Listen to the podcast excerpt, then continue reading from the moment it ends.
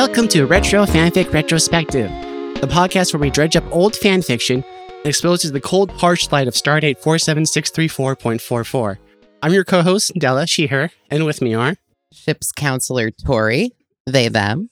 And today we have a special returning guest. Communications officer Taran H. Walker. That's that's actually I, Harmon is not my middle name. Har- my full last name is Harmon Walker. Great. Just that everyone's stalking me in, in the forums knows where to find me. All right, Uh, and what should what pronouns should they refer Oh, to you as? he him. Excellent. I, I didn't know we were doing rank on, on the ship, but I think we established last time we talked about Mass Effect, I'm the engineer. unfortunately. Yeah, that's right. Are we a captainless ship? Okay, when when I thought I was doing the intro, I was gonna I was debating between saying captain or commander Tory, but I landed on commander. But then when I realized Della was doing the intro, I realized Della should be the captain. I Okay. I, I'm your reluctant captain. Yeah. Yes. Um, unfortunately, Amato's not with us today. Um, during the last away mission, there was a problem with the uh, transporter. While he did arrive safely, there was a weird pattern caught in the buffer. And uh, when they resolved, they actually made a duplicate of Amato. And of course, the usual, you know, antics happened. And now they're both off playing Blood Bowl together. So You hate gonna to see it. hate to see it. Ugh, so while they're busy, we're going to be recording an episode without them. indeed. Mhm. Though, you know, what we should do is just duplicate another Amato who can come and be. Eh, I mean, it's possible, right? We know all of the science. I'm not sure it's possible. It depends on what the writers think the teleporter can do that episode. The ghost and the teleporter pattern. Exactly. transporter, but yes, Trans. and buffer. Why is it transporter? Sorry, I've been watching a lot of Next Gen recently, but this episode is not about Next Gen. It's actually about these old scientists. I mean, the original series.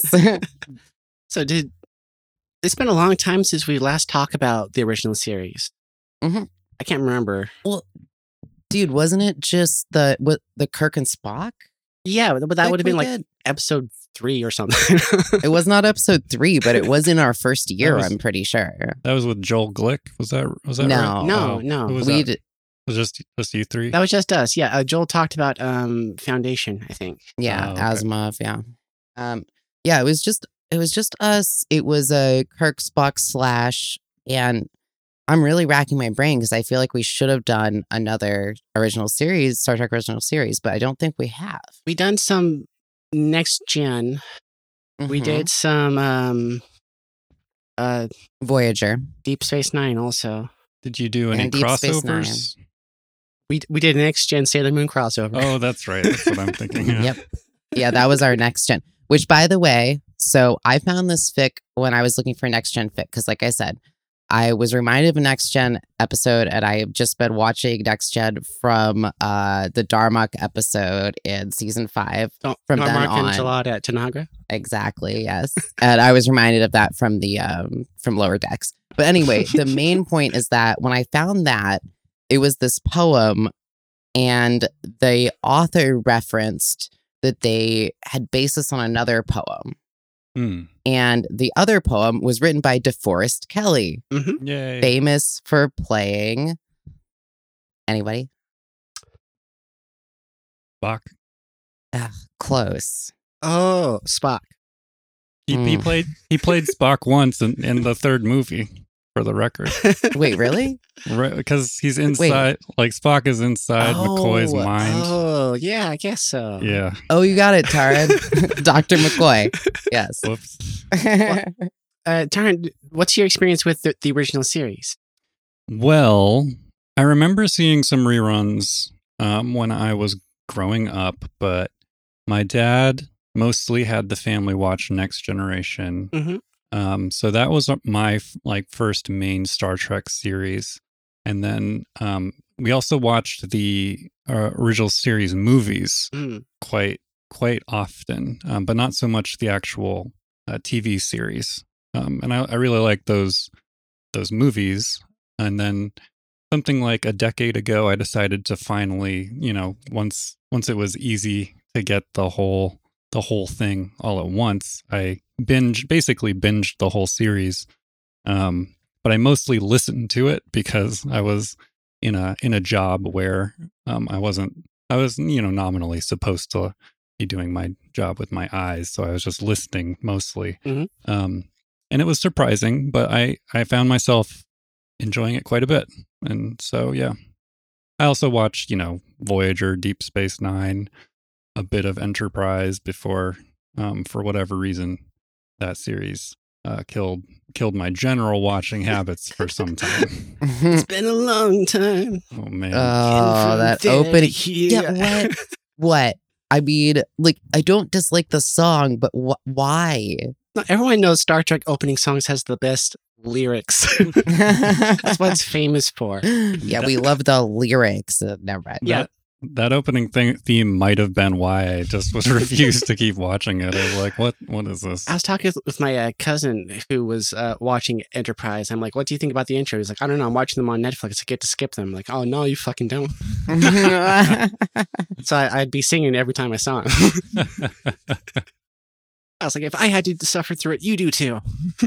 yeah. Admittedly, it's a catchy song, but it just doesn't. It's a catchy song, and young me liked the Hot Vulcan. So Yeah. Oh, yeah, it's. Paul. Yeah. Yeah, and well, young me, well, also me now. You know, I love Scott Bakula, Mm. but I was honestly this episode is not about Enterprise. But if I just have to say one thing, I was really disappointed in the character of Captain Archer. Mhm.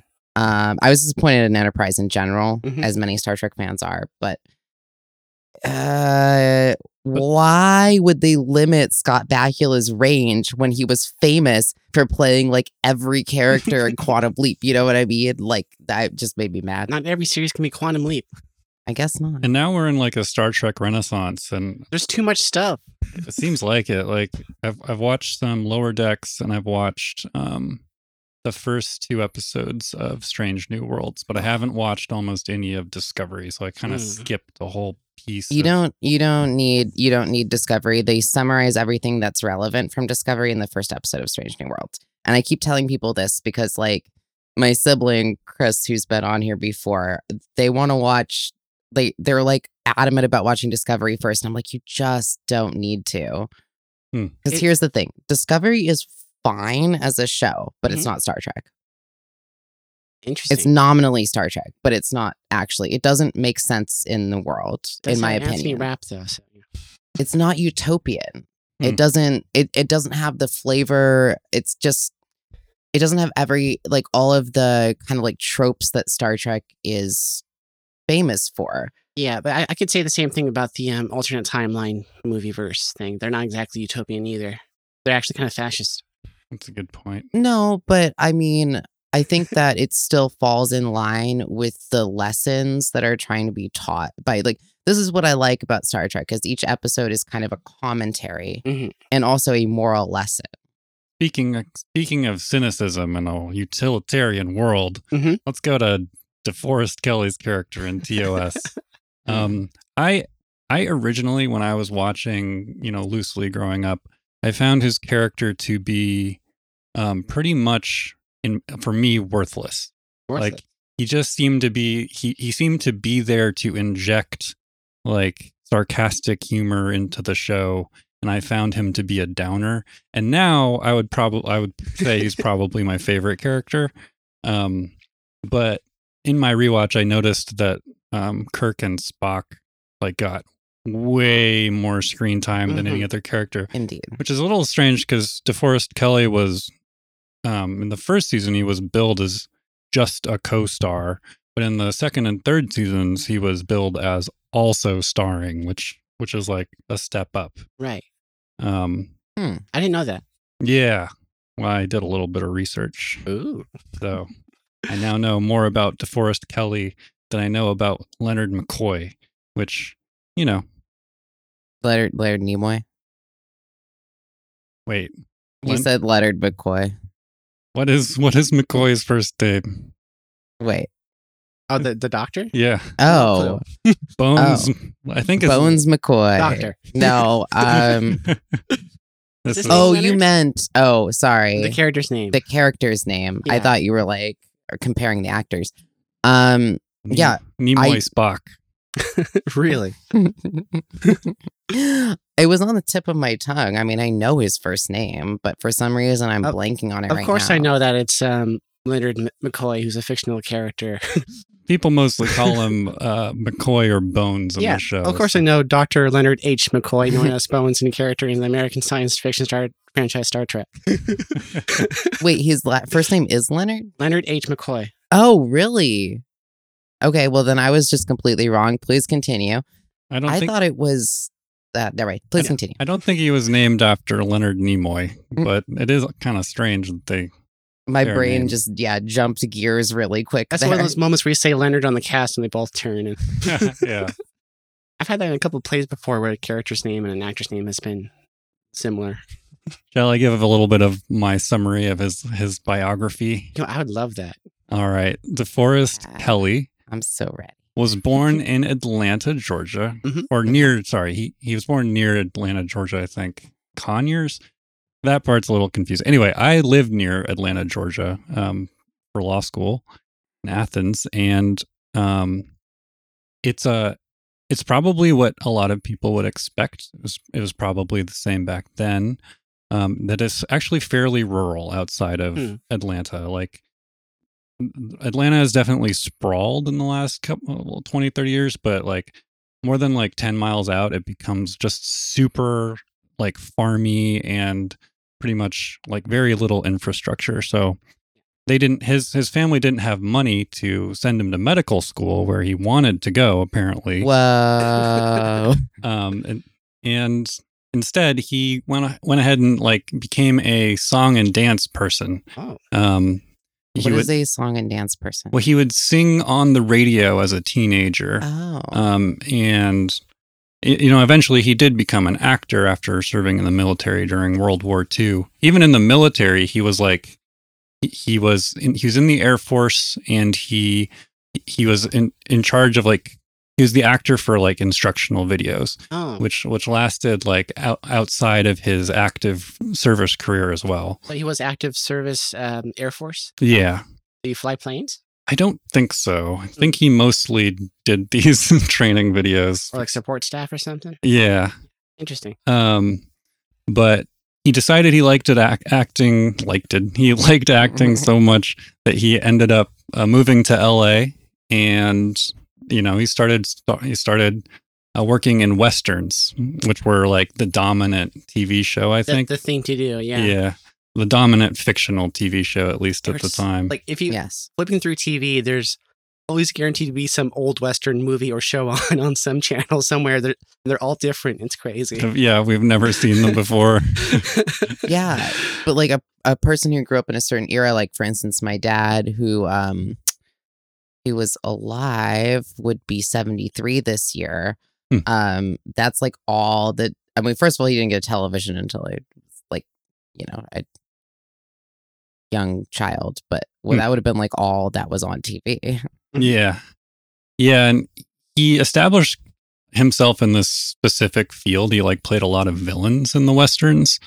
Um, but he didn't he, he tried to avoid being typecast so he would he would also take as many jobs as he could that he, where he wasn't a villain in a western including like sometimes doctors uh such that he actually two of his famous phrases as mccoy um like he, he's dead jim Mhm. and i'm not a doctor I, oh sorry i'm not a blank i'm the doctor yeah. uh, or i'm a dang it i'm a doctor not a blank there we go Yeah. um He's dead. he actually said those lines as other characters um, in in other shows before he was cast on Star Trek. Huh. But he got to know a lot of people. I guess it was a little bit of, of a more insular community at the time.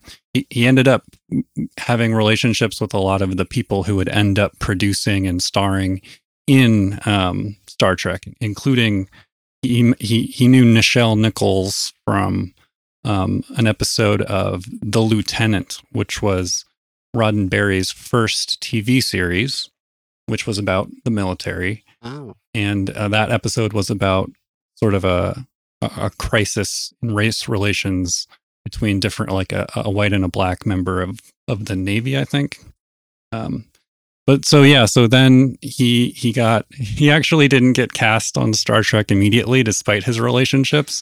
Roddenberry wanted him for the the medical um, officer for, for both of the two pilots of the show, Mm. um, but he uh, he was he was over overruled by the directors of those pilots who had more power at the time because like they were just trying to get it sold, get it made Yeah. and the so it was just one episode that so the director is in charge but once the series got picked up uh, roddenberry was able to basically replace the the doctors that they had been using with um forrest kelley.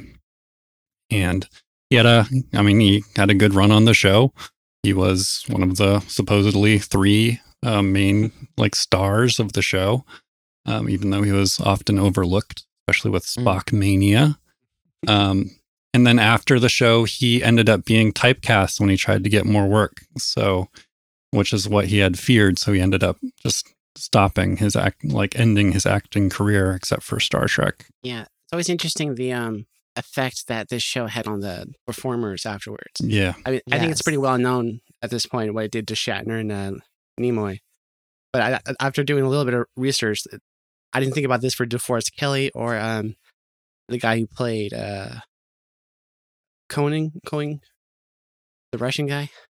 Oh yeah, Walter Koenig. Yeah, apparently he went to um, writing movies after that. It was still kind of typecast. Yeah. He's in my favorite sci-fi series of all time as um, Bester in Babylon Five. Yes. There we go. I was wondering how long it would take for for Babylon 5 to come out. Yeah, well, you I would, know, I would have lost that there's bet because I thought it would have been first five minutes, but there's a lot of intersection, obviously. Like, Yeah. you know, thinking about DS9, it was like, but what if Star Trek and Babylon 5?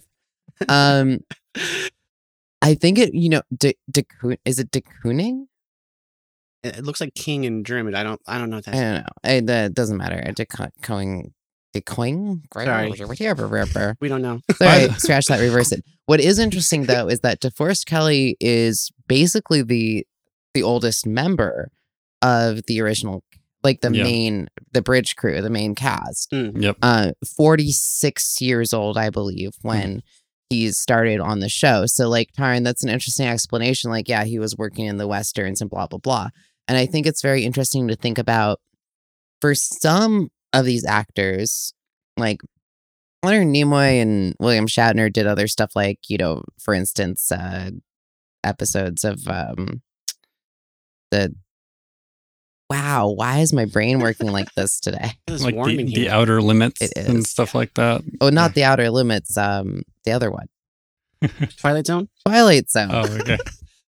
yeah, the other Twilight Zone. Uh yeah, exactly. Is well, what I was both. saying. Both. That Yeah. well that's both of it. But like they were kind of just premiering themselves. If you think about it, they really were only what like late 20s, early 30s when Star Trek started. Right.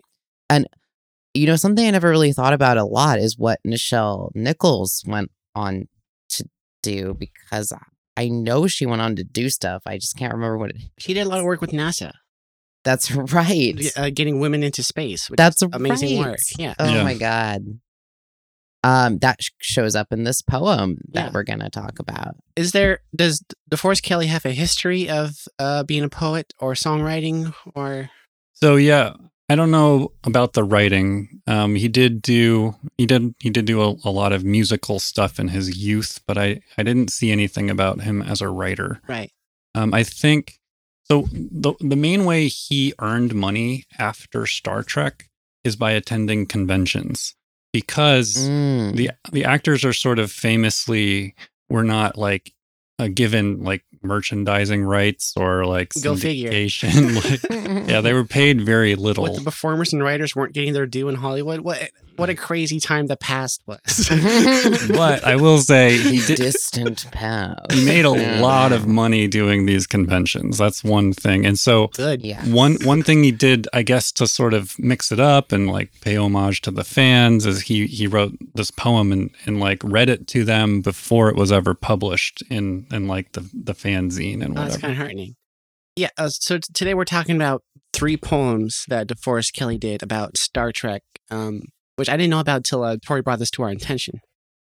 nor did I, as I mentioned previously. Mhm. Um, and I'm I'm surprised by this because like this is a 1977 poem written by DeForest Kelley, and it basically just details um kind of how Star Trek. I mean, it's kind of simple. It's four line stanzas, uh, 41 stanzas in total.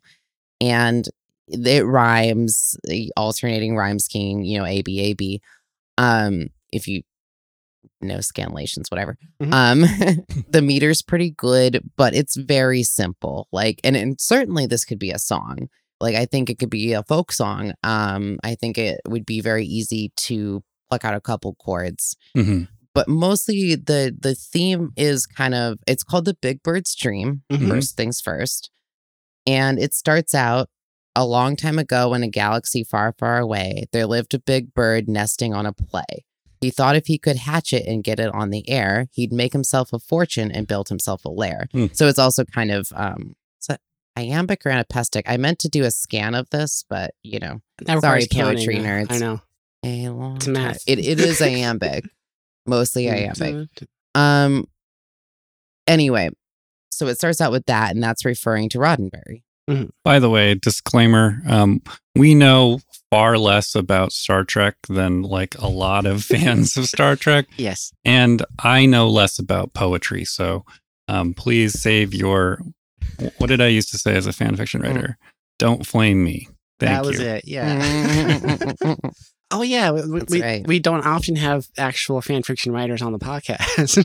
Yeah, it's been like 25, 20 years, I guess. yes, but it's more than I did. that's true.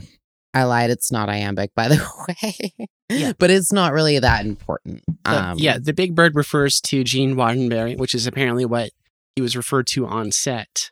When there's a problem, they say, Oh. "Get the big bird down here."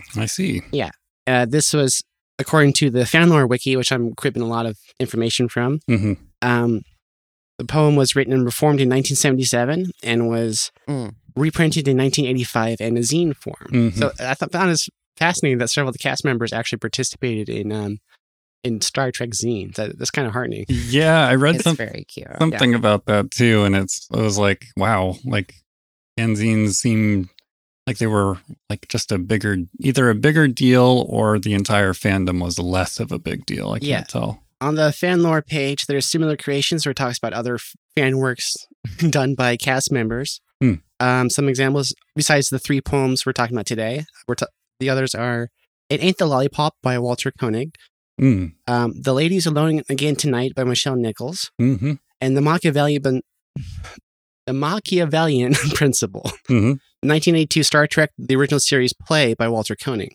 Mm. It was written to be sold at Ultimate Fantasy, a disastrous convention which took place in the months following the sec- second Star Trek movie. Wow. Yeah. So like the the the poem we read was actually I found out later a combination of the first and second poem. Oh. Yeah. Oh. Yeah, the second poem was called "The Dream Goes On," All right. um, and it wasn't dated, but it did happen in 1986. And then the third poem is "The Dream Goes On and On, dot dot dot and on dot dot dot," Mm. which was from 1990, uh, reprinted in 1993. So it was actually kind of a somewhat short span of time that he was writing these. Well, one was 1977, Yeah. and the other one was 1985, and then 1990. Oh, okay. Yeah. Oh, okay. That's pretty mu- so, pretty much the run of the movies, though. I think. I think, yeah. Yeah. The the last poem talked about the, the last movie Mm. and what the how it's supposed to be saying goodbye to the fans. So, Right. Right. Right. Yeah. So I did want to before we like start discussing um mention that as Della mentioned this was um probably mostly like Kelley's kind of idea of performing these at conventions. So we've got the one written in 77, the second one that you just said the dates 90s, but It was like um 85 and then 90. 85 and then 90. And I like this quote from Kelley where he says, I will explain that I wrote this poem called The Big Bird's Dream in 1977. 86. And, Sorry. oh, 86. Okay. he's talking about the first one. I'll explain that I wrote this poem called The Big Bird's Dream in 77, and I wrote the poem. Of course, the show was folded in in limbo. It's more or less the story of Gene Roddenberry and his trials and tribulations in trying to sell the series to NBC, and then how it only went for three years and then they dropped it. Then Star Wars came out, and everyone got excited about Star Wars, and Paramount thought, my God, we've got this property here, Star Trek, let's do something with it. And I like that because it's like how the whole world was getting excited by um sci-fi even Yeah. though like we've always not always there's been lots of sci-fi books dating back centuries right um but for it to be popular in the world especially this type of genre the space exploration and starships and this sort of like theoretical I don't want to call it physics because like Star Trek physics is very loose, but this idea Mm. that here here's mankind's potential Mhm. and also the kind of utopian nature of Star Trek, which I've always loved. right, like a philosophical bent on um on uh, science fiction, which I think Yeah. science fiction has always been an interesting vehicle for that. Yeah. I will point out, like, they sold the show to NBC as a space western, um, which ultimately they wanted to make a serious science fiction show, but they, in order to get it made, they sold it as a like a western in space. That's so funny because like space westerns was such like a popular 2000s thing. Yeah, Yeah. yeah, But for sure. I, I think it's very like a lot of our contemporary sci-fi um television is very much based on that original Star Trek. Definitely. Like, I mean, we were even just talking about the fact that like DS9 is Babylon 5 slash Star Trek because it all started to influence each other. And I mean, conventions, you could make the argument that sci fi conventions started with Star Trek, right? Right. I have too much information about this. Okay.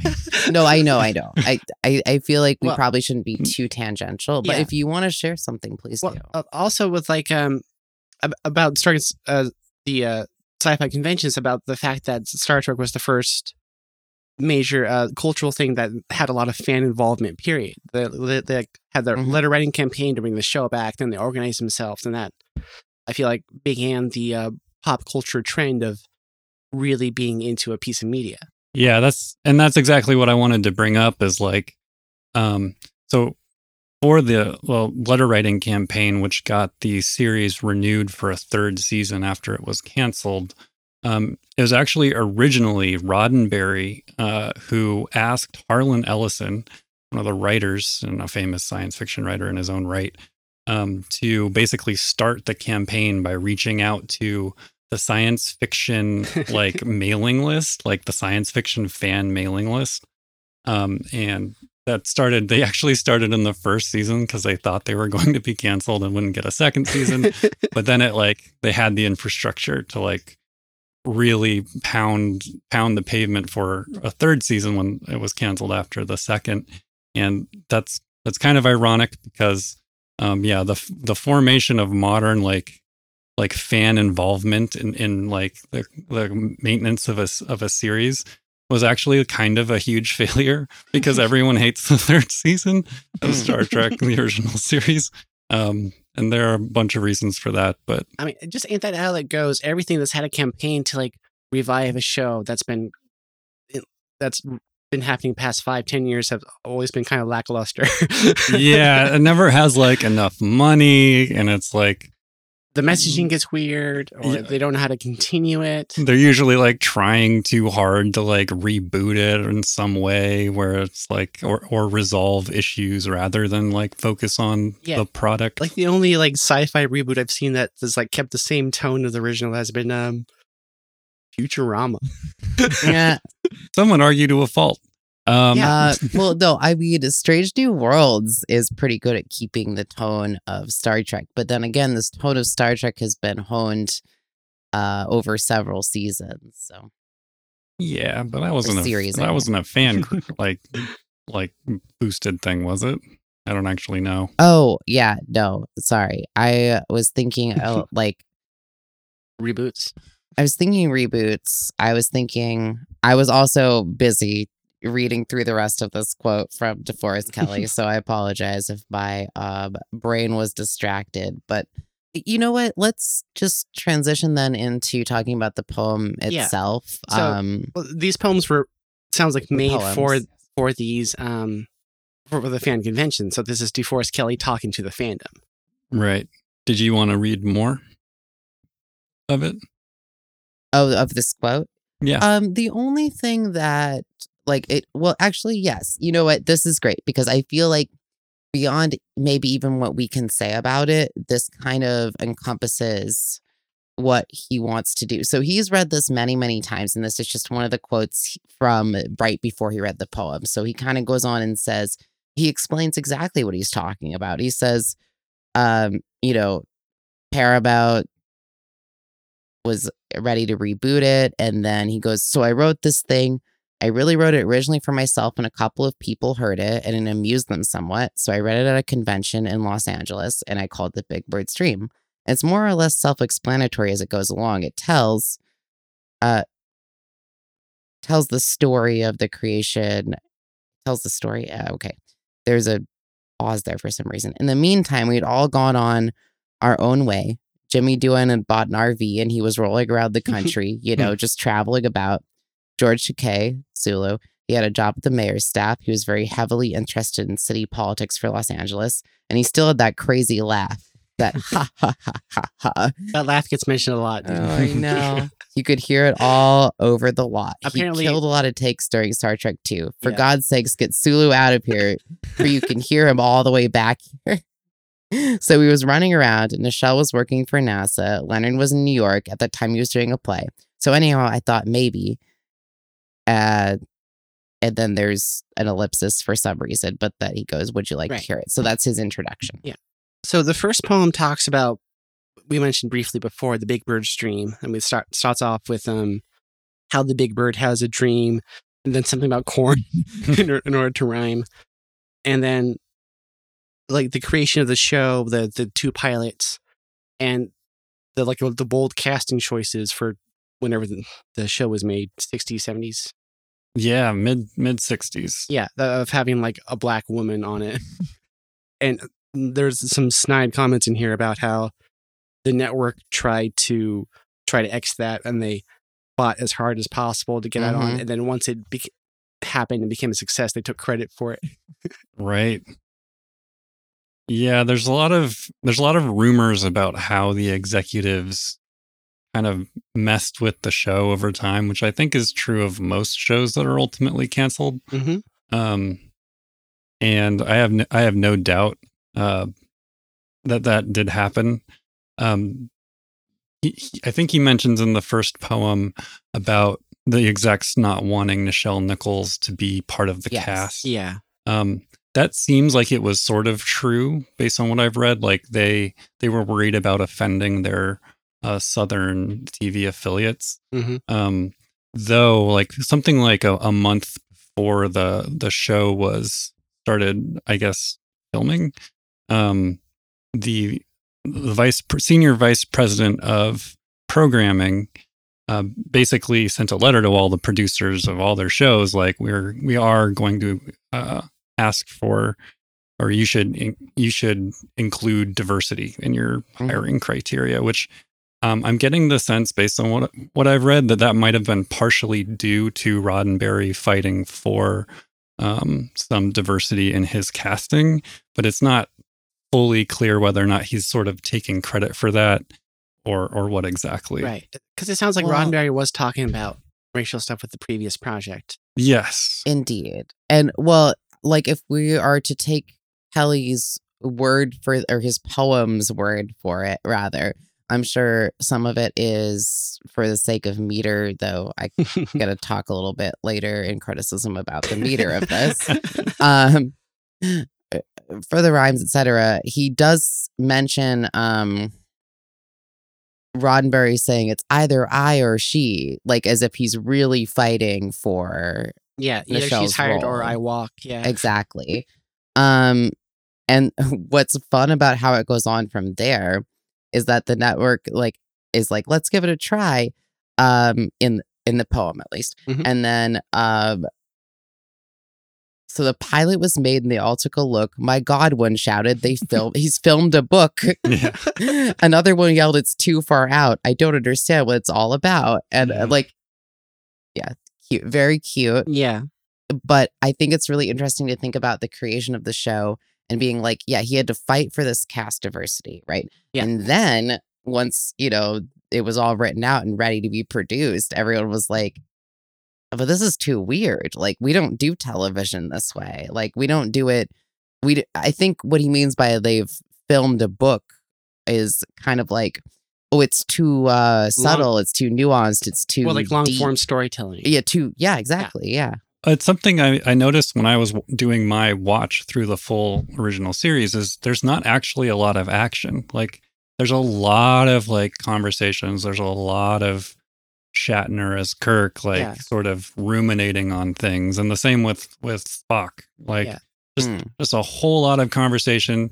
Sometimes some some shots of uh, random extras being, you know, taken out by a creeping horror of some alien kind.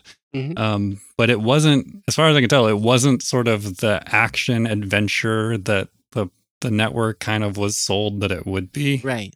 That's interesting because like the actors they got with like Shatner and uh, uh, Nimoy because they're both like serious. Like Shatner's like a Shakespearean actor. Yeah.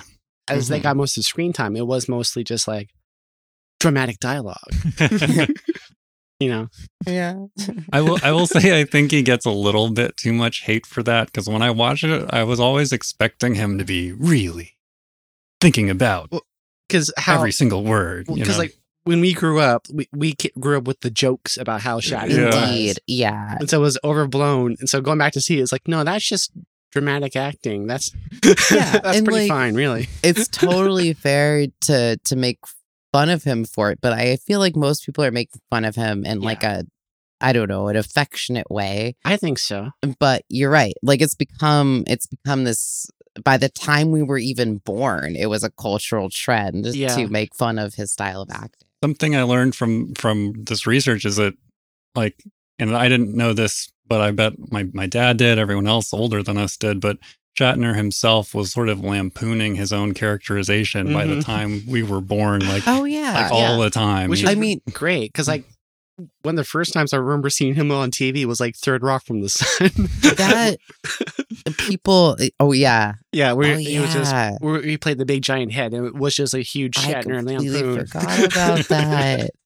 well, I was thinking of that album he put out where he just oh like yeah. that that was a total joke at his own expense. You know, I'm a rocket man. You I- like yeah. people reference that all the time as if he's being serious, but there's he's not being serious. I, I unironically love that Rocket Man. I, I do too.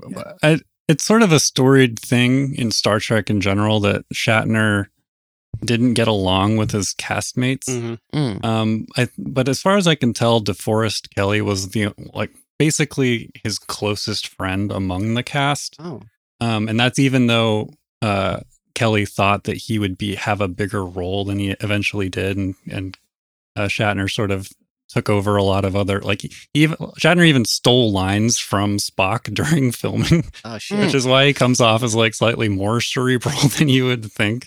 Um, but you know, like Galaxy Quest is m- one of my favorite movies, and I think that topic it's adequately covered that Yeah. topic Mhm, mhm. um but yeah this, uh, going back to the poem like Mhm. it seems almost like to me it almost seems like a love letter to roddenberry which Roddenberry. yeah well because it's talking about roddenberry Yes. as the big bird and how like hard he fought for all of these like important aspects of star trek Hmm. yes. I think in the first poem uh, about the big bird about Roddenberry, it talks about that. But I think it's a love letter to the to the project more than to the Mhm. guy. specifically the first poem for me i think yeah, it's, it's mostly yeah Yes. I would say about about Roddenberry, which is interesting because uh, Roddenberry sort of burnt bridges with all the other cat, even all Yeah. the pretty much with the fan community, everyone. By the time, at like, Ruined the first movie. You know. yeah, he wasn't allowed on any of the other movies.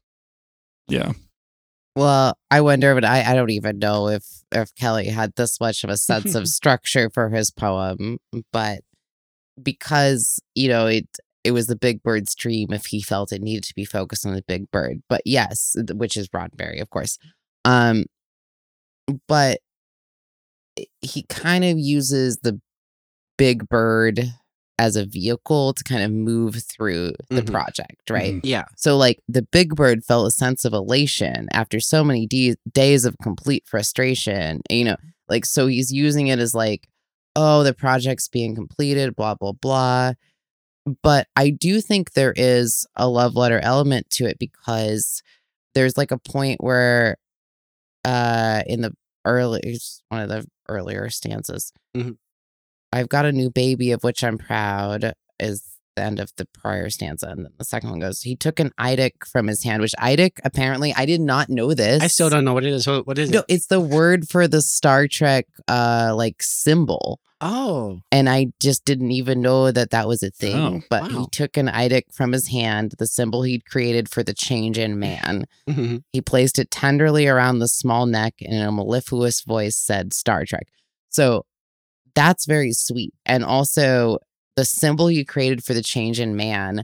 I just, I love that line yeah. Hmm. because it is this, again, utopian fiction. About like the progression of humankind and stuff. Yeah. Indeed. And I think that's what Kelley loves about Star Trek in general, but he's also attributing it, you know, to this sort of like To godlike Roddenberry. hand of Roddenberry. Right. Yeah. That's interesting because at the end of the first poem, it goes into some of the problems with like the executives have with the actors, where it's like after the second season, then they have the letter writing campaign, and they're like, oh shit, we have to do something with Star Trek.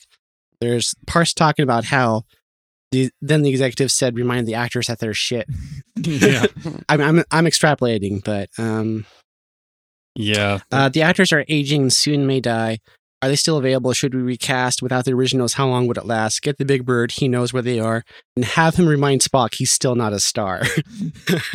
yeah, isn't that interesting? Like the fans loved Spock, Yeah. and everybody, like obviously, Kelley knew it. Everyone, like Shatner, definitely knew it, Mhm. but the executives were behind, seemed to be behind Shatner, and they apparently Nimoy's agent was pretty tough too, and wanted to like septuple his his salary for like the second season. Mhm. But instead, they just doubled it. So there's probably a lot of like salary negotiation stuff built into into that, but I'm, I'm sure that the actors were not super happy about feeling replaceable. Mm. Oh yeah. Um sorry, this is the tangent and we can go back to that as well. But I wanted to correct myself and say that IDIC actually stands for infinite diversity and infinite combinations, which is the basic of Vul- the basis of Vulcan philosophy. But it's represented by a symbol. It is not actually the Star Trek symbol. I think it might be the basis for the eventual symbol. Hmm. I will look this up further and perhaps post it in our episode description Like, once I, figure out for sure. I hope you had better success than I did trying to look up how to actually make a star date because that was a whole fucking clown Oh, show. I've been doing that forever because they're different. They're different. It's different for each series. Oh, no. It's Calvinball. So much for progression. Mhm. the original series, they were told just to pick random numbers. There's the a next star date- generation, it's based off of the season and episode number. oh, wow. And then, so the one I end up Mm-hmm. using for this intro was based off the uh, MMORPG start Oh, my gosh. because that's the only thing that's consistent. I was trying to figure out certain star dates in TNG to like compare them with um I feel sorry original for- series. For Star Trek lore scholars out there, you have my deepest Yeah. sympathies. and I got like a star date calculator and I put it the, like I put in like today's date. and it comes out a negative number. Yeah. yes. It it just okay. anyway. Sorry. Moving on. So the second poem is "The Dream Goes On," and it talks about them getting all the cast back and what they they've been doing in the meantime. This is where it talks about um, Doohan, the one with the brogue. Well, he bought a motor coach and hit the road. He's grown a beard. It's silver and black. He says he wants to keep it if he comes back. What about Takei? He flew the damn ship. Well, he he's into politics, a whole new trip. He had a job in the mayor's staff, but they couldn't take away that crazy laugh. And Another mention of the laugh, yeah. Yep. right. and they go through the the different actors and what they're doing, the problems with getting them back in, into the project. Yeah. Indeed. And then Kelley has like a reference to himself, which I think is like kind of adorable. Like He's like, What's with Kelley? What's with his life? He's living in the valley with the very same wife. He has on each of the of the poems. yeah. Yeah, he's the constant. It seems like it's like um, yep, I'm living in L.A. Just Yeah. doing my thing with my wife. and I mentioned about how um Roddenberry married his his nurse from the show. Right. He means Oh. McCoy's McCoy's nurse. Yeah. He means Nurse Chapel. Nurse Chapel, uh, yeah. Ma- I've never known how to pronounce her name. So sorry, Star Trek fans, but I think it's Magel or Majel. Magel. Mm. M A G E L Barrett Roddenberry. Um, after she was married, of course. Yeah. Yeah. And, you know, it, it it's given an update about just how their lives are going, which yeah. is interesting because at this point, I, I think they've been in a, a film or two together I, I think this might be talking about them getting the, getting them together for the film. for the first film, maybe. Yeah, I think so. I see. Yeah. And, and, I, you know, oh oh yeah, they talk about um Conan. Going. Yeah. Going. Well, where the hell's Going. Koenig, our young Going. Russian lad? Oh, he's writing for films. He's really not bad. As a matter of fact, if he can be found, he could be the one that gets this off the ground. it was originally uh, what I read was originally it was they were just doing a new series, maybe with the same actors, Mhm. like a, a sequel series, like 10 years later. But because like so they can renegotiate contracts and stuff. yeah. And then Star Wars happened, so they decided to make it into a Mm. movie. And then Roddenberry, maybe because he like wanted wanted to make sure that it was a success, he like tried to make it too much like Star Wars with like all sorts of special effects and Y- stuff. Y'all should watch the documentary about the first Star Wars movie. It was, it's shit, man. It's a whole, not as just a shit show. It's a shit circus. there were shit clowns, shit elephants.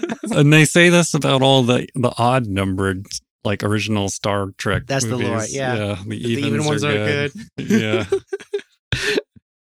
and they talk about um, the hardest one to get back from the movie, um, uh, Leonard Nimoy, because he was moving on uh, as like a performer. right. Um, I'm just going to re- read the last part of the second poem. if That's all right. Go for it. Indeed. And there's one actor you've left out that I really think we should talk about. I know it's something you hate to discuss because it's going to create quite a fuss. Again, the meter's kind of. Anyways, I'm Yeah. referring to Nimoy and what he has to say. He's in New York doing a play. He's portraying a doctor and says it's his joy, and he might come back if he could play McCoy. McCoy's role, the executive said. My God, man, he's out of his head. Well, I'm telling you, that really takes guts. The brass will think we've all gone nuts.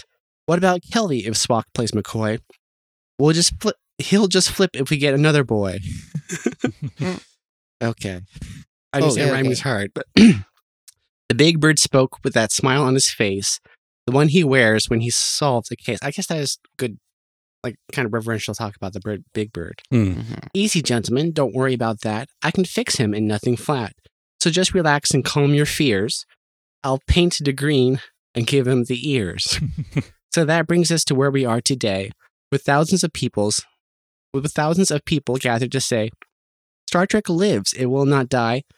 When will someone make it fly?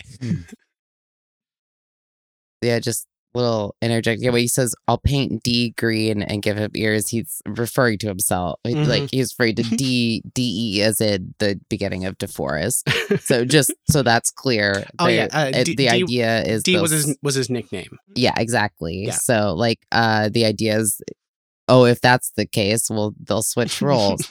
but I don't I think that was tongue in cheek. I don't think they he ever wanted to switch roles. I'm willing to believe something like that happened. Though. Well, like, no. well, I don't think he wanted to switch roles. I think the executives are trying to shuffle things around to make the make it work the problematic actors. You know, Yeah, I think that Mm. I think they were trying to avoid the actors getting too much power from their characterizations. exactly. Yeah. That'd be a way to do it. Um, yeah, he's he comes off so. I don't know if humble is the word, like self-effacing. Like he, Yeah. he obviously, like from what I've what I've read, he obviously didn't like he didn't champion himself all that much during the run of the series. Like he he would like grumble, but he he was just sort of a, a working like a workaday kind of kind of actor. And even in even in his little jabs in these poems, he's he's like it seems it seems like he's doing it with love, except for the nameless executives. He he just seems to see like everyone as like humans who are doing their own thing. And the second poem really like shows like he just he just seems to be like loving of everybody. Yeah, and, and it's always they said something weird that we've had to deal with. yeah, Like the- the Indeed. faceless, um, the, the faceless executives. Yes, yeah. Like anything critical in these is about the networks and in these poems. And um he's very sweet to his castmates. um he's very sweet to himself, I think too. You know, he's self-effacing, but I think he is just generally just like I'm here. I'm a person. I'm involved in this project. Yeah. Like yeah. There, I think he's most critical of of Shatner, and then he he has a line about Nimoy where he's like, he like like he saw the paycheck or whatever, and so then he Yeah, came that back. sounds, sounds a Mm. little critical of uh, Nimoy, but I no, think- that was Nimoy, yeah, about Yeah. Nimoy. Yeah, sorry, go. well, no, I, I think it's just as a view as of, of an actor trying to get a project working, that you might it's like it's weird to see anybody have a negative view of anything about Nimoy. right.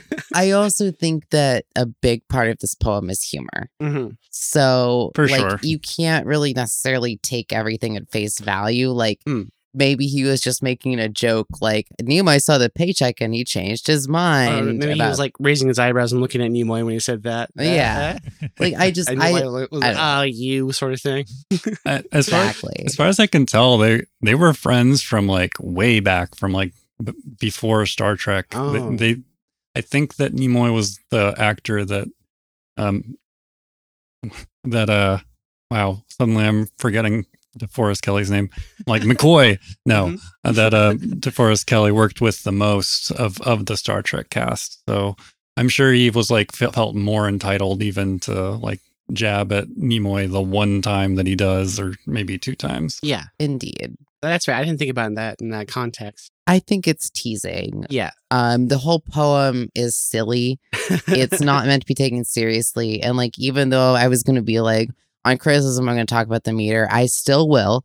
But I doubt that he cared that much about the meter. He was just trying to make something like cute and fun and kind of play with his Yeah. castmates. Well, like it sounds like this was just something he read out to fans before conventions. That's Yeah. like a fun And- thing. He was looking for laughs. Yeah. And if it, like, yeah, if it was just earnest, it wouldn't really have been fun to listen to. Yeah. Indeed. And I feel like maybe fans would have gotten a bigger laugh out of the idea that eh, D Boy was in it for the money because clearly he wasn't. Clearly, he's not. He's very much an artist. Yeah. Yeah. So, shall we move on to the third poem here? yes. Third poem. The third one is the dream goes on and on and on. It's like the second one was the dream goes on, and this was it was on Inventive. and on and on. Yeah. and Ellipsis. this one was 91, is that correct? Uh, ninety, I think. Okay. I don't know. I- I'm reading numbers as I see them. The dream goes on. Yeah. that was the one before it. Dream goes on and on. Yes. Uh, fan lore wiki page says 1990, reprint, reprinted in 1993. and and this was right before the last of the Original series. movies. original series movies, if you don't count Generation, I which don't. includes some of the original series actors. Uh, yeah, that's a Shatner and his horse. Yeah, fair. yeah, I love that horse. Do you?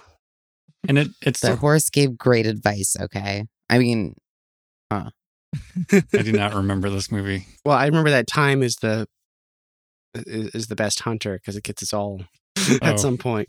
I don't know. It can be pretty slow about it. Anyway, um, and it's basically like kind of wrapping up the journey of the cast yeah, and, in all these movies and TV show, right? yeah. It talks about um moving moving from the fifth movie to, the sixth movie. The fact that the sixth movie was for the 25 year um, anniversary, Mhm. apparently.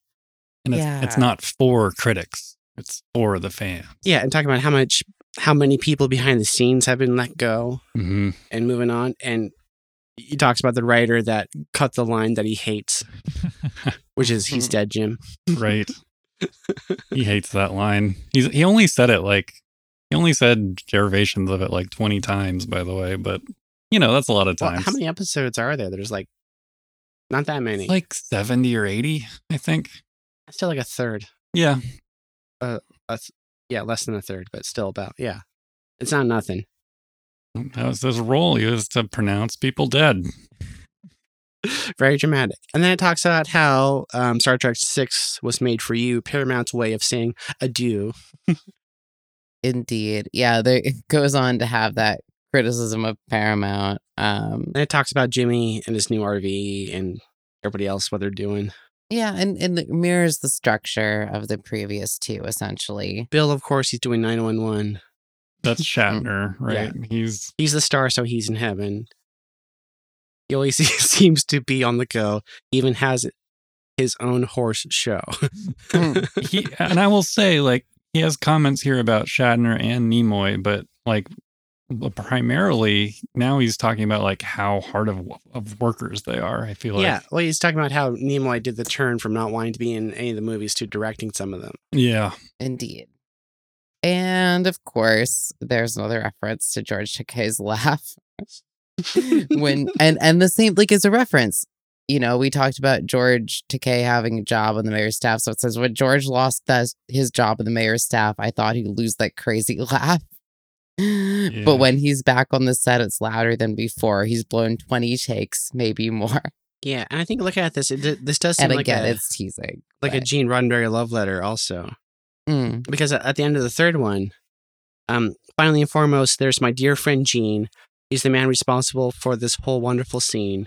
It is strange how one person you know can change the way your life will go.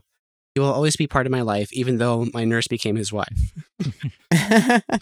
and and That's yeah, funny. that's Yeah. still so interesting because as far as I'm aware, like Roddenberry kind of screwed over the actors. Like yeah. so but but he was just so thankful that he got the opportunity. Well, is that sliding I doors thing? What what could happen? What can happen? And the fact that this like changed his life. Yeah. Yeah. Indeed, and and I wonder if like it- Kelley Kelley's uh, here. Here's the other thing: is that Kelley wrote these poems for his friends to make them laugh. We know that is Well, the history for the fans, I think, because he said Oh, them no. to fan convention. No, uh, no, but he originally he he Oh, told okay. he he said out loud that he originally wrote this for his friends to make Oh, them okay, laugh. okay.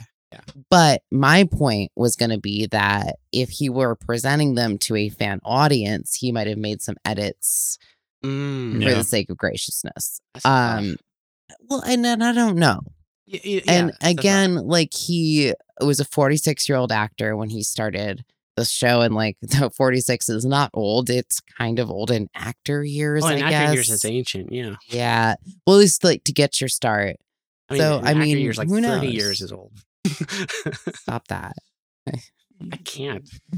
I, and I wonder if like going back to like his enthusiasm, right? Mm-hmm. I wonder if it's because he's so involved in the fan community after the show's end for so. so. long. Yeah. Like he's just he's just constantly feeling that enthusiasm for the rest of his career. Um, even though the other actors are like off being divas or or whatever. Um, Or working with NASA, yeah, right. as divas do. Oh my gosh. He is- well, he is- Nichelle Nichols was a diva. I'm just gonna put it out Yeah, there. yeah, yeah. He Like is in the best possible. But he is so sense of complimentary of Yeah. her in this poem. Like he's he's he's saying how much of a star she is. Well, yeah, I mean, I've never heard an unkind word towards Nichelle Nichols. Mhm, So, Talent, looks, and guts. She's out there knocking them on their butts. mhm. Yeah. oh, oh, except the only thing he makes fun of her for is that thing in her ear. Even with that thing in her ear, is one of the lines. I'm not Yeah. aware of what that is. It's Oh, like it's the the- communication device. Oh, okay. Yeah, remember she's got that giant yeah, that, thing. you would have known that if you looked at the screen at one point. Charles only watched Star Trek with his eyes closed. Here's a criticism of Star Trek. Nichelle Nichols should have gotten more lines in the original series. Mhm. and not had to ha wear that had to wear that thing in her ear. Yeah. Yeah. And like the last little jab he has at Leonard Nimoy, um, remember, boy, did he do a turnaround when he heard that money sound. He not only decided that he would defect, but he wanted to act and direct. He's just crazy, wanting more. He's directed three and also four. Now he's back as a producer slash actor, a very, very important factor. For I never thought that I'd see the day when Spock would control my movie pay. And- Even, even so, I'll never get rich because of that green blooded son of a bitch. which which is interesting to me too because the, the the first time DeForest Kelley was paid like a really significant sum from his work on Star Trek's like directly Mhm. was because Nimoy specifically required him to be paid a million dollars for the movie that this poem is promoting. Oh. So like So I'm I'm I'm almost curious if like Nimoy actually heard this poem and was, was like, um, maybe I should be paying. if we're going with with the the the jabbing thing, I think he's just like making fun of. I'm guessing Nimoy did that already, and he's just making fun. It's like, hey, hey, where's more money? yeah. another another part of that is like Shatner directed the fifth movie, hmm which was widely panned, and Which one was the fifth one? I don't even care. I think it was called um Oh, The Final Frontier. I think is Final what it was called. Oh, Yeah, was that yeah, one that they find yeah. God or something? Yeah, something like that. Yeah. Um, and it was widely panned, but he he directed it supposedly because Nimoy had enough power, and he was like, you know, I've directed two of these. Shatner should be able to direct one. So it was just trading off, you know. Yeah. Um, yeah, and Shatner also wrote, wrote a bunch of Star Trek books. He's just all over the place, and uh, like Kelley's not wrong that Shatner was like on the grind, yeah. and that Nimoy was like really powerful and and like basically handling all the money because of Spock mania. Spock mania. Who doesn't want to be a Vulcan though? Man, everyone wanted to be a Vulcan. Did, And, Uh, did you ever want to be a Vulcan? mm, I was I people thought I had elf looking ears growing up, I so that, they yeah. kind of called me that anyway. Um, and I I kind of acted like him too, but I don't know if that's directly because of his influence or or like Data's influence. Well, in that's Next just Gen. oh, data. data. I mean, like, I am data at heart, honestly. And data is a person. Yeah. Data has feelings. and story. I mean, it, it, you know, Yeah, data I, has I, feelings. Ne- never mind. Data always had feelings. I always had affinity for the Vulcan slash data way of speaking. Indeed, the way of speaking. But like, here is the major thing: is like, data hypothetically does not have emotions, even though he clearly does. Clearly does. Um, but like, uh, well, you know what? Seven of nine is probably the best analog for all of us neurodivergent humans. Yeah. A lot of people who identify as having uh, being on the autism spectrum identify with seven of nine's experience. But uh, my main point is that when you don't true when you're very analytical about other like ab- about humans and don't truly understand them but like still try to speak them and understand them Yeah. I think it's very easy to identify with those characters. And obviously, uh, to me at least, Data is a direct kind of like descendant of Spock. Yeah. And Seven of Nine is descendant of Data in terms Yeah. of the type of character. And that's the amazing and wonderful thing about Star Trek is having those types of characters. So yeah, it's almost like a genealogy there. yeah. Um, speaking more about like Spock mania just for a second because it ties into my own perception of of McCoy. Hmm. Um, in the DS9 episode, where is it Dax who says like, "Oh man," and they, they Oh, go back in time or whatever to the episode. Trouble of Tribbles episode, yeah. and Dax is like, "Oh man, he's so hot." And, and Sisko's like, "Oh yeah, Kirk's a family like a ladies' man," and and uh, no, she's like, "No." She's talking about Spock, I guess. well, because Jadzia, I think, also kind of falls at that lie. Well, yeah. right? yeah. They they go further with like the the trans. Uh, anyways, yeah. Yeah. Well, I I assumed that for some reason when she's she's like, no, I'm not talking about Spock. I thought she was Mhm. talking about uh, McCoy because I always thought he had really cool eyes too. Mm-hmm. Um, but one thing I noticed when I was doing my rewatch of the original series is that Spock really is like smoking. Like I don't know what it is exactly. He is smoldering in all of his scenes that I actually looked at with it's my the eyes. eyebrow raise. Like Mm. it gets me every time. Well, it's, it's like the, the intense eye contact, the eyebrow raise, and like the really looking. and and the, and the politeness and the like He's like civility. looking into your soul. He's like, is, is he ignoring what's going on? No, he's hyper focused in. and he's got that deep voice, you Yeah. know. Oh yeah, Nimoy's voice is like so distinctive. mm-hmm. Yeah. Unlike um McCoy's or DeForest Kelley's, whose voice is prone to catchphrases. Poor DeForest Kelley. I mean, Nah, I'm a fan of catchphrases, though. Yeah. Fair enough. what it's it's funny because learning that Kelley really didn't like the he's dead Jim line is funny to me because I love it and I feel like he learning reading this these poems Well, is It- it, like because I hadn't considered it before it was brought up, but was that sarcastic in these poems also? I was also thinking about that too Yeah. because he's so playful in this Yeah. and I think his personality comes through quite a bit um so yeah I don't know that was there probably was I mean if we were to read these poems for Kelley's personality, I think I would read it as a very sort of like a little bit teasing, but good natured. Mhm. Um, someone who likes to play and have fun and doesn't really hold anything against anyone else. It seems very sweet and wholesome. And you know, I've I don't know. We've been accused of being a wholesome podcast before, so uh I Uh, like it. Uh, How do we not do that? A, a poop and butts. Uh, uh, sh- It's not going to do it for me. I'm going not to gonna do it. keep Shit. leaving these comments. Where's Where's my grim, re- gritty reboot of this podcast? Well, we need to talk about stuff I don't like. Then I'll be top. Fucking edgy motherfuckers. Wow. yeah, but swearing isn't the same thing as being edgy. I don't know. I'm down voting.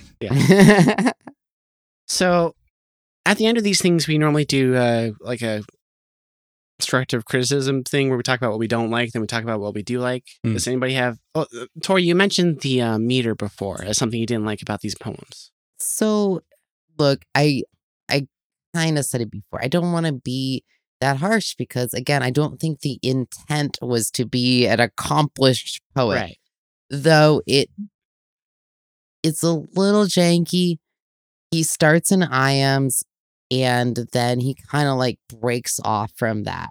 hmm and I like where you have like several emphasized syllables in a row. So I don't know. It's hard to say it's a criticism because I don't think the goal was to like for it to really be poetry. I think it was to be like cute and fun. Did it uh, detract from the poem? You think?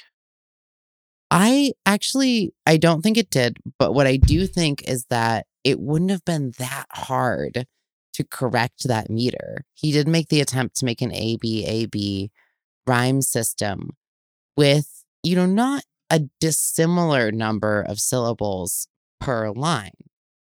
But he did not correct the meter in a way that made it flow.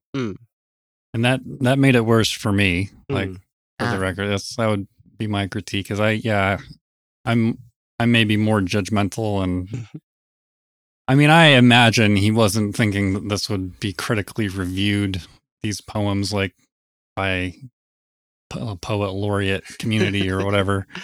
But uh, yeah, like there's that. There's the meter and and like how it flows. I think my only like other kind of criticism is this as far as i can tell is basically substituted for his writing of an autobiography because he never actually wrote one which makes him like the Mm. only original cast member who didn't there is a biography that someone else wrote after he died Mm. from conversations with him but this was super autobiographical and it was like super like if you didn't know anything about the production like it would be pretty informative Mhm. it seems to be mostly accurate from what I can tell. But it's not an autobiography. Yeah, it does give information, but it's, you know, I think his autobiography would have been incredible based on these poems. like, just the kind of voice I would want to hear while talking about the production history of this. That's not really a criticism. It's just sort of a wishful thinking. Yeah. But I agree with that though. I, I think the, the the meter and because because like for when it comes to poetry, um, one of my favorite people is like um Edgar Allan Poe. Just the rhythm of the words mhm. is what I get into a lot, and so when it's not that, I, think I get a little uh, jaded about it. But I think it was fine. But the other problem is the fact that we can't read the tone because Mm. this was made for the people at the time, and Mhm. that doesn't translate because in the written form as much. And yeah, that, that's not fun for me. Well, yeah, I I was actually just looking up if I could see a, a video of him performing this at a convention. That'd be interesting. Yeah. and I, I couldn't find one unfortunately though i i will keep searching it's possible one exists obviously the first poem was written in 77 so it probably be hard to find something and the latest one was 90 90 yes. 1990. Yeah, and, and so he, he died in 99, so indeed there weren't phones like, with cameras at that point. indeed so yeah it's it's very possible this was never this performance was never filmed Mhm. but considering the like star trek conventions who knows um and i think i would just love to hear his tone in this Definitely. A- Yeah. and that's not a criticism it's just to say that i don't know i don't know how it would have sounded with his his own vocal intonations Or- i mean i can imagine but or, or just like him half smiling through some of the phrases or something certainly would mean something. Yeah. Give some Yeah. context. Exactly. Yeah. But as as for praise, Yes. um for me i just i just like it when like actors that to some degree i revere i find out like they do stuff like this hmm especially the star wars or star Wars, star trek cast ignore the star wars Banished. Ah. Thousand years dungeon. we're not going to talk about how star trek like only got its movies made because of star wars anyway Well, well, they, that's mentioned specifically in the poems. I don't think we brought that up, but yeah, they meant talk about Hmm. how the success of Star Wars inspired Star I- Trek. I I read out that stanza, but yes, yeah. we didn't like specifically refer to it. I don't, I don't think I don't know. I, I, I interrupted. Go on. Like when i found out like about leonard nimoy's like bilbo baggins song singing about the adventures of bilbo baggins i was just like at first i was very cringy i was like wow this makes me feel like nimoy is a super nerd and then i was like Mhm. wait why why would that be a cringeworthy thing Yeah. they're just they're just awesome and earnestly like like diving into random uh, bits of fandom that they like and so Yeah. for me like deforest kelley literally writing this silly poem these silly poems about about his own experience in star trek and almost like a like a whole narrative about it i just think it's super cool like it's not it's, it's not like he's a professional poet but that almost makes it more meaningful to me yeah.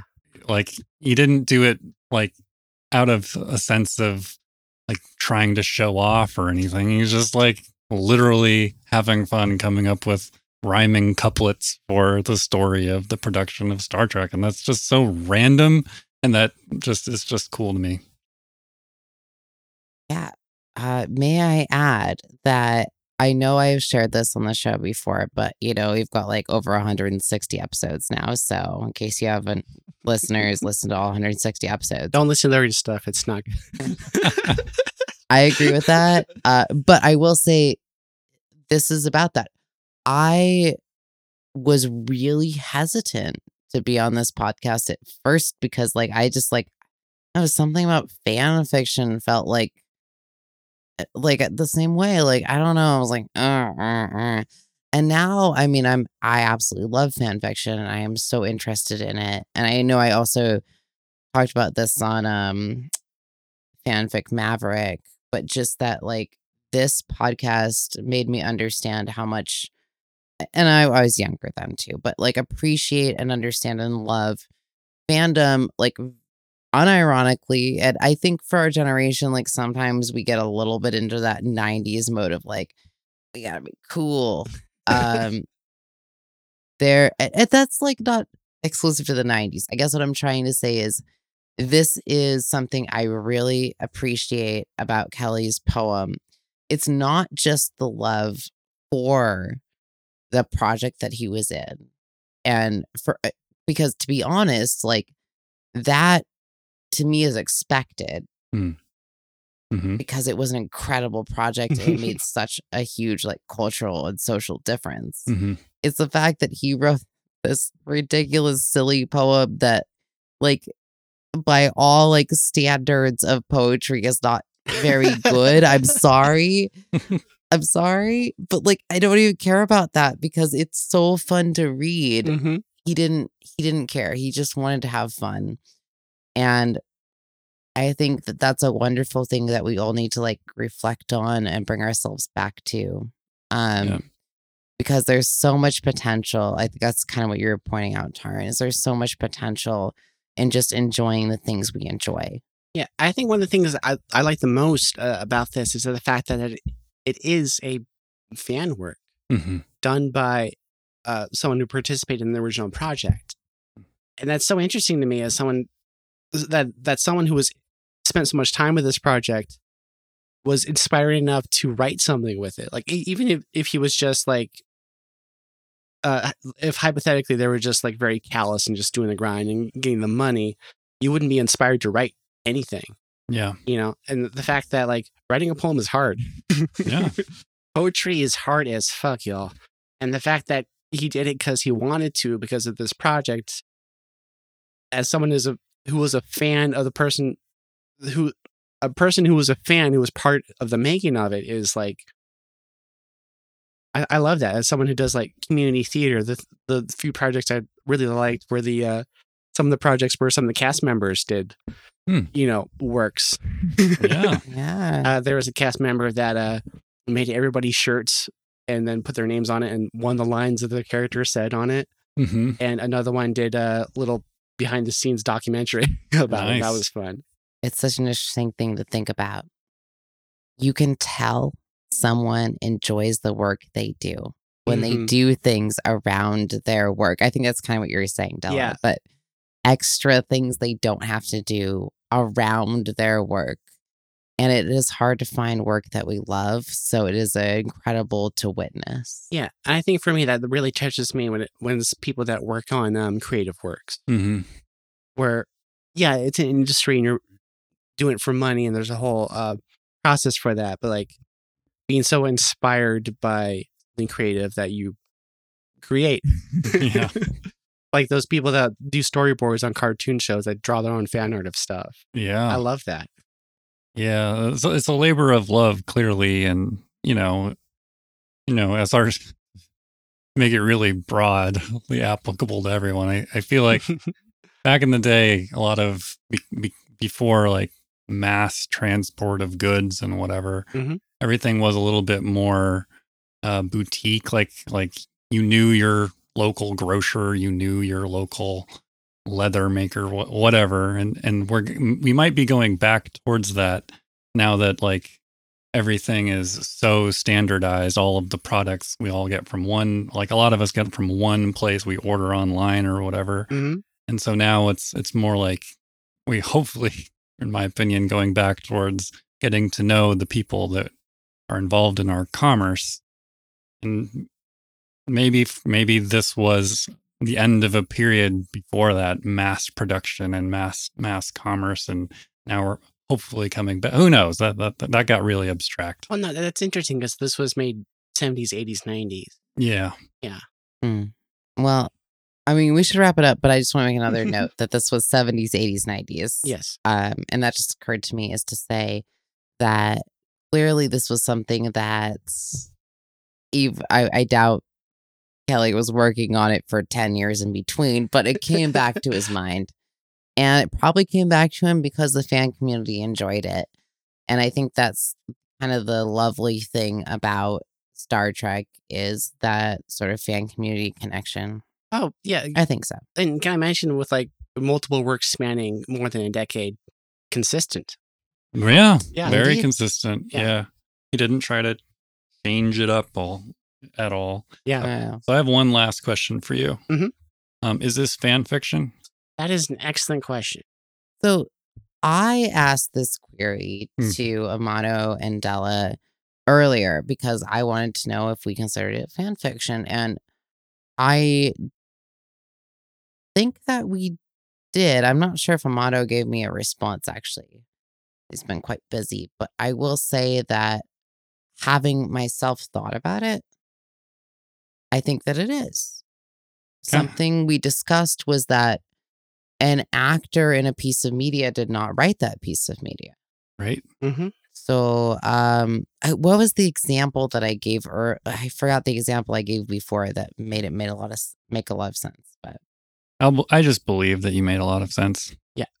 So uh, uh, I, I think I we, we have a, a definitive, you know, definition for what it is and isn't fan fiction, but that's up for debate. But uh, for me, it has to be um, uh, transformative. It can't just be like a redoing of the original media. Uh, it has to be transgressive. It not owned by the original copyright holder, Hmm. and um, either done by a fan or done for the fans. Mm. And I think this fits all three of my, my criteria. It is definitely transformative, being a poem and not a uh, television show. It is transgressive because it's copyright, um, you know, uh, you know, bones, not yeah. not Roddenberry or, or NBC, so that makes it transgressive. and if this was like done by him talking about the show and then later given to fanzines and read before a convention, this was definitely for fans. So I believe this counts as a fan work. Indeed. And actually, like the example I gave before was like, well, if an actor acted in a Shakespeare play Mhm. and then wrote Shakespeare fan fiction, Hmm. would we consider that fan fiction? Yes. Yeah. Because, like, just because this was a consistent cast member for many years doesn't take away from the fact that they are not the writer or Yeah. creator. They now, not to say that Kelley's contribution to the work wasn't significant. No, no. But I, I think if this had been like um, subsumed by the corporation as part of like a media push or something, or like they put posted it on the on the official Star Trek Twitter when it came out, if that was a thing at the time, then that then then it would be promotional work and not a fan work. yeah. Yeah, I can I can see it. Though to be fair, um, I mean, as we always say, our, our definition of fan fiction, there there are loopholes and it's it's always evolving. No, I think we got it. Okay, sure. This is it. I, I'm, this is the line. Please send me your definition that's what of it is. fan fiction. Transgressive, transformative, by or for fans. Number four. Okay, but that's not. like this poem. Oh dear God. I, I might be an Earth sign. So, thank you so much, Taran, for joining us today. I would love getting the chance to talk to you and having the podcast and a project is a great excuse to spend time with you. yeah, that, you know that's the adult thing. That's Come the up with thing. random projects as ways Yeah. to hang out, Well, so our, our Google calendars can can come together at one point. so we can pretend we're working like we've been programmed to do. exactly from our uh, Puritan American ideals. Uh, millennials. and, and Tory, thanks for finding and bringing this to us. Like, it's rare for us to have something that Amato didn't bring to us, and I, I appreciate it. It was really great. Yeah, it's nice. Yeah, yeah. I mean, I. It was a wonderful coincidence of things I didn't even have to look that hard. Only a couple TNG fanfic before I followed some other Beautiful. authors' rec. And I, I mentioned before, Like, in like Very in, cool. in our text thread, I don't think we've talked about too many poems before, so this is interesting to talk about in a different medium. Indeed. Um, but especially in like a narrative long form poem, I Mhm. think that that's something that we should explore in the future. We call this an epic poem. Yeah. I was just thinking that like in the back of my brain, but I was like, no, no, don't, Don't say, say it. that, Don't that's say it. Tory. I got it. Don't worry. in the fanzine. It was like twelve pages long. Well, with like it was, yeah. calligraphy and stuff. Right, right, yeah. Anyway, anyway, Oh, also, if anyone can find a copy of the fanzine or any um one read uh, uh, like a video of DeForest Kelley reading, I know it's kind of a long shot, but like, Mhm. please, please send us that if you can. Yeah. I would love to see it. But you know where where are they send us stuff. Oh, Well, let's what wrap. do you know? Yeah, let's wrap up th- this episode. I think I'm supposed to know the episode number right, for this, right? You, you might have to know it. I don't actually remember. I this was everything I episode to be added in post. about. To this be was- added in post. This was episode to be added in post, where we talked about three different poems: "The Big Bird's Dream," "The Dream Goes On," and "The Dream Goes On and On and On," which are three poems by Jackson DeForest Kelley. You can find links to them on Fanlore's article about the second or third poem. On the first poem, it sends a link to uh, what Tory showed us before, which, which had like the first and second poems. Check out the second and third poem, where there's a link to the blog blogspot link that has all three. Hmm. The intro song to the podcast is The Weekly Fair off of the album Poupi's Incredible Adventure by Komiku. The The outro song is Run Against the Universe from the same album. You can find that album and other works by Komiku at loyaltyfreakmusic.com. I don't think I have to mention who edits the episode. That's me. It's you. it's me. It's you. I, I put this in here originally, but when we did the format of uh, Amato and Tory talking to guests when uh, I'm not on microphone. I don't know. We we don't have to say it when I'm here, right? You can say it. I allow it. Thank you. our pet, our podcast is edited by the gorgeous, wonderful Della Rose. and that she is. Mhm. You can find our podcast on our website at retrofanficretrospective.podbean.com or bit.ly slash retrofanfic.